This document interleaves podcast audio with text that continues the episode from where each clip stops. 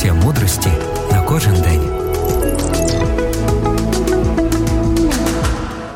Один чоловік посадив деревце оливи і став молитися. Господи, пошли моєму дереву дощ. І Господь послав на землю дощ. Деревце наситилося вологою, а чоловік продовжував молитися. А тепер, Господи, я прошу багато сонця.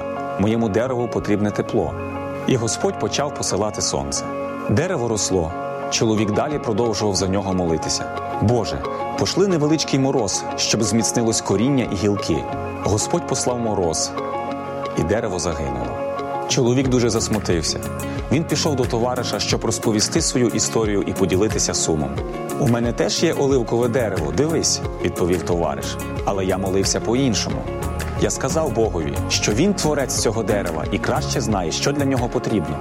Я лише просив його подбати про нього, і він це зробив. Лише справжня довіра Богові і віра у його могутню силу робить дива. Я бажаю, щоб вашим девізом у житті були ці чудові слова із Біблії. А я покладаю надію на тебе, о Господи. Я кажу: Ти мій Бог.